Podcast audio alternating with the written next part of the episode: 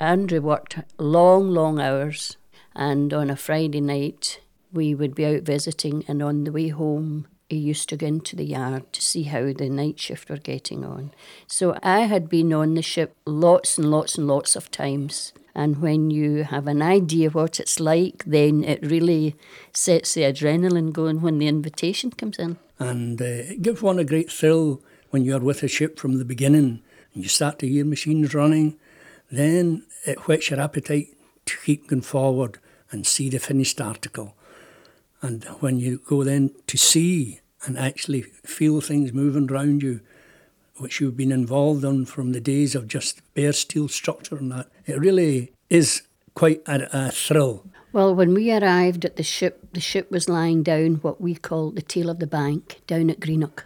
At anchor. At anchor. And we were bussed down to Greenock and boarded the ship there. So it's a question of just moving off without ceremony. There was no festivities or anything like that.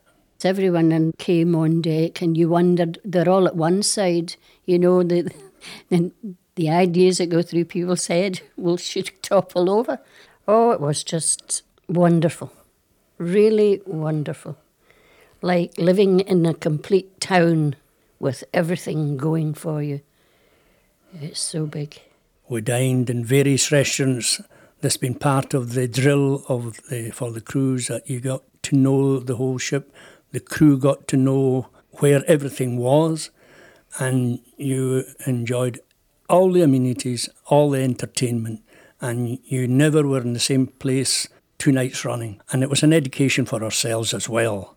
So you could go to the Queen's Room one night, you could go to the After after lounge. lounge another night, or you could go into the library during the day and read, or lectures on gardening and plants and what have you. So the, it took in everything. You're spoiled for choice. Yeah. From the, the minute uh, you opened your eyes in the morning, your stewardess was in with your tea, and the day's programme was there for you. And then after that, you picked what you wanted. Didn't have to go together. You went your different ways, put it that way. And if you wanted to go up on the deck and relax, you the world was your oyster. The world was your oyster. Because they were getting the ship sort of Licked into shape. licked into shape, you would get maybe an invitation to go and have your hair done or have your hands manicured. Things like that. We had the 200 workers with them who were basically finishing trades, joiners, electricians, painters, etc. And they really uh, enjoyed it. It was really something special for them. Everything was time for them. Their time of the meal was set, got themselves involved in the theatres and other entertainments in the evening. So I would say it was quite a change for them as well. Uh, it was really uplifting at that time of year uh, to go out into the sunshine, although you weren't out ashore. You were at sea all the time. uh, people living ashore would never be thinking of some of the exotic dishes that were on display there. The ordinary working man felt it was all worthwhile for the effort that he himself had put in to get the ship to that stage, and he surely was entitled to enjoy these amenities as well. The opportunity was taken to see how the ship functioned in every respect, even to the humble escalators, the lifts, swimming pools, air conditioning. When we were going down into the warmer climes, it's the only place you could test out the air conditioning. Well, it's great to hear all these things working and seeing the different dials all falling into their respective pointers. And you say that's another job well done. Christmas Day was really a wonderful day. I mean, you could be eating food all day long. Then you had all that. You had the cinema. You had cocktail bars, and you had oh, you had everything. Everything that you would want is on that ship, and miles and miles of corridors.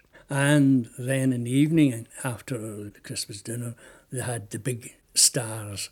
with quite a number with them on us, and they entertained into the wee small hours.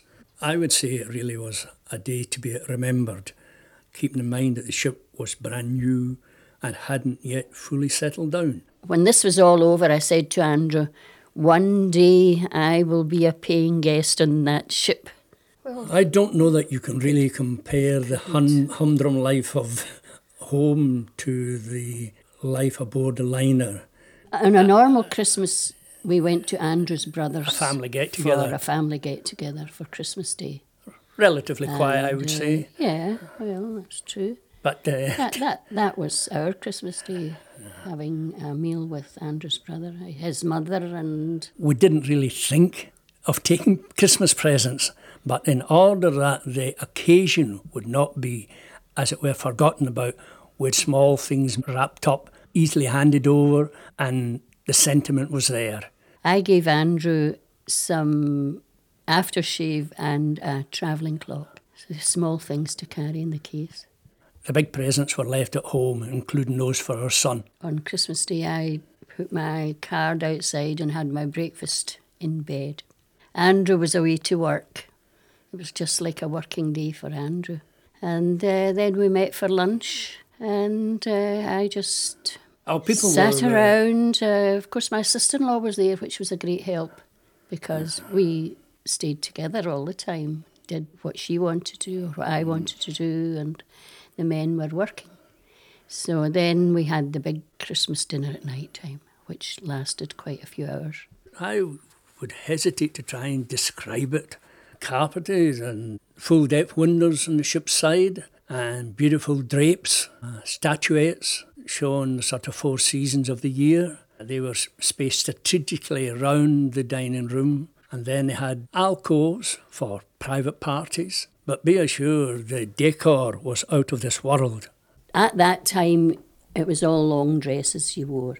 So I was quite up in the long clothes for nightwear. And so I went into town and I got uh, shorts and tops and bathing suit, things like that for sitting around the pool. I, I didn't have to buy anything really. I had my dinner suit and the cufflinks, everything like that. I didn't have to buy, fortunately, because I wouldn't have had time to go and buy them. This was our first trip together on a liner of such a luxury standard. Uh, She can see that all the finished article there, and she can appreciate well. It was worth the while when she sat at home with the baby, nursing the baby, and father was adrift. I would say more pleased for my wife being able to get with me. I myself was used to it and was looking forward to seeing the ship starting to work as a ship. But for the ladies, it was really, I would say, a never to be gotten occasion. Oh, I was very pleased because uh, knowing the amount of time Put into that, that he spent in the yard, that uh, it was, I was really proud of him. Well, you felt this is it now. Everything is there now. It's beginning to work. And uh, the flag has been put up. She's now a living part and parcel of the sea after being lying for so many months during the building.